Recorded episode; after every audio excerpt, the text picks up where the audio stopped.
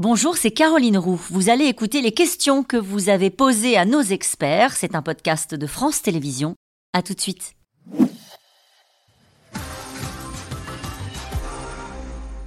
Emmanuel Macron est-il pour l'entrée de l'Ukraine dans l'OTAN? Pierre Haroche.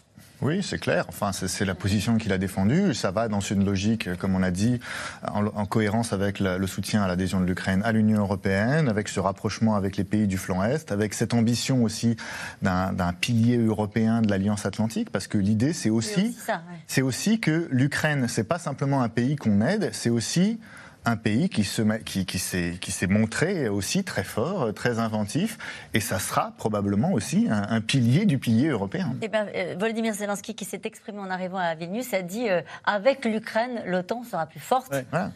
Ce pilier européen au sein de l'OTAN, c'est bien vu par les Américains. Ils disent c'est une bonne idée. Ils l'appellent de leur vœu. Si vous voulez, dans les années 50, il y avait Staline qui poussait à l'Est, il y avait la guerre de Corée, et le général Eisenhower, qui était le premier suprême commandeur de l'OTAN, demandait aux Européens de se réarmer. C'est d'ailleurs pour ça que l'Allemagne s'est réarmée. Donc vous voyez, le monde n'a pas tant changé que ça. Et bien sûr qu'ils le réclament maintenant, peut-être un pilier européen qui continue quand même à acheter des armes américaines. Quand même. C'est bien pour ça qu'il faut que l'industrie européenne renaisse un peu de ses cendres. Enfin, pour... Allez, Zelensky et Furax, on en parlait tout à l'heure. Il y a de quoi, les Ukrainiens meurent tous les jours et les pays de l'OTAN font les prudents. Oui. Ouais. Bah, du point de vue ukrainien, et d'ailleurs du point de vue géorgien, du point de vue moldave. Cette position, si elle n'évolue pas, et j'espère qu'elle évoluera sur les termes et qu'on va trouver un consensus, est extrêmement inquiétante. De la même manière que la volte-face de Barack Obama sur la ligne rouge en Syrie avait été comprise immédiatement comme un blanc-seing pour de futures guerres, les Russes ne s'y tromperont pas, ils comprendront qu'on est pieds et poings liés, que nous avons de nous-mêmes, limiter notre capacité d'action face à cette guerre. Et je veux souligner une chose, en Russie, en ce moment, suite à la mutinerie, ce qui se rapproche, c'est un champ des faucons, c'est-à-dire le parti de la guerre totale, le parti qui va dire tapis de bombes sur toutes les villes, c'est fini, les défaites. Et ça, ce sera dur. Vous êtes en train d'exprimer précisément ce que disait Volodymyr Zelensky lorsqu'il est arrivé à Vilnius en disant attention, ces hésitations envoient un signal de faiblesse et encouragent la terreur russe. Ce sera compris comme ça. Oui. Pourquoi la France et l'Allemagne ont-elles refusé l'adhésion de l'Ukraine en 2008 ?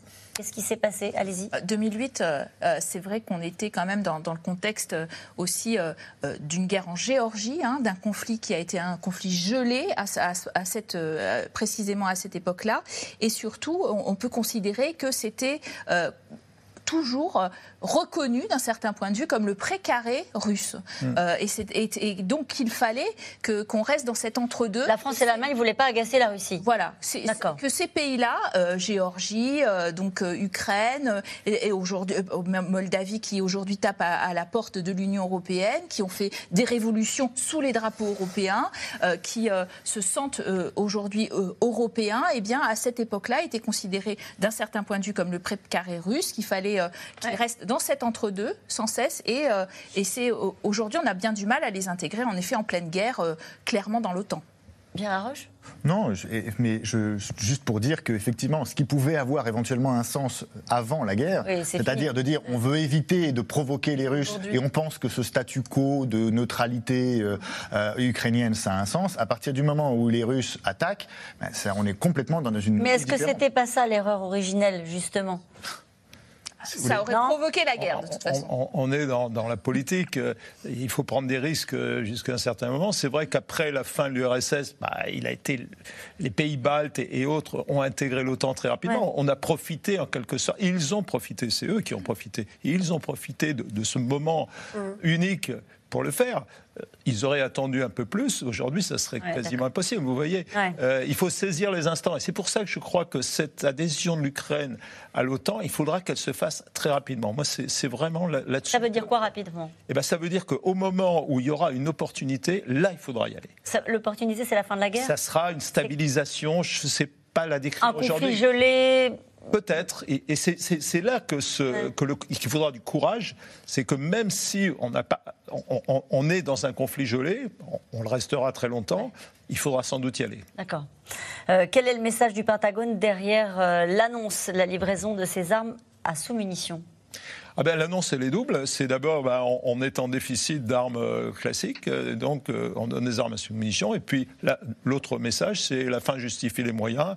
Si on peut aider les Ukrainiens à avancer grâce à ces armes à submunition utilisées contre des forces militaires, eh ben, on le fait. D'ailleurs, qu'est-ce qui se passe sur le terrain en ce moment? Ils avancent, les Ukrainiens? Ils ne reculent pas, déjà, c'est pas mal. Et il y a... Non, mais c'est important. Il y a des endroits où il faut qu'ils tiennent la ligne, si vous voulez. Ouais. Et ils avancent du côté de Bakhmout, même dans le sud. C'est lent, mais il faut voir dans quelles conditions. On l'a déjà, montré. Sûr.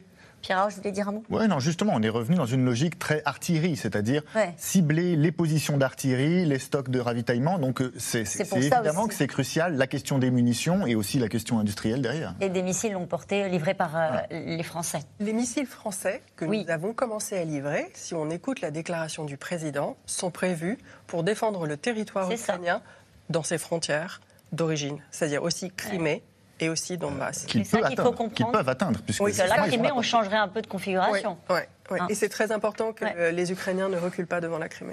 Que pourraient utiliser les Russes en réponse aux armes à sous-munitions américaines très controversées par ailleurs? Ils peuvent déployer à nouveau, ou annoncer déployer des armements nucléaires, tactiques, notamment au Bélarus, qu'ils ont déjà fait, mais en restant extrêmement flou sur la nature. D'ailleurs, le président lui-même ne savait pas très bien quoi répondre quand on lui demandait.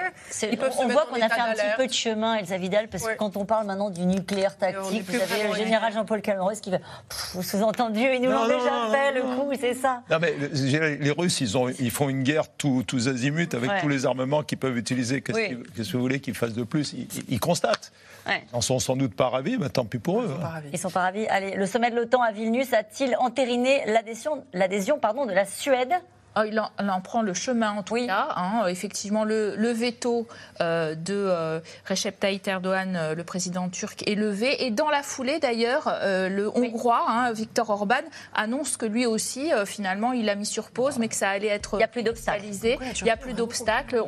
On n'a pas de critiquer tant que ça l'état de droit, ni trop en Turquie, ni trop en Hongrie. Donc, peut-être que la Suède est intégrable assez vite. Libération des commandants du régiment Azov. Pour l'adhésion de la Suède à l'OTAN, le président turc penche-t-il plutôt d'un côté que de l'autre? Très bonne réponse. Allez, Hugo, en Ardèche, quel jeu joué Erdogan? A-t-il compris que Poutine était fini? Oui, que Poutine n'a jamais été aussi faible et qu'il y a un grand risque désormais pour lui d'être dans la fin de sa carrière politique. Merci à vous tous. C'est la fin de cette émission qui sera rediffusée ce soir à 22h45. N'oubliez pas que vous pouvez nous retrouver quand vous le souhaitez en replay et aussi en podcast. Je vous souhaite une très belle soirée. Je vous dis à demain en direct dès 17h45.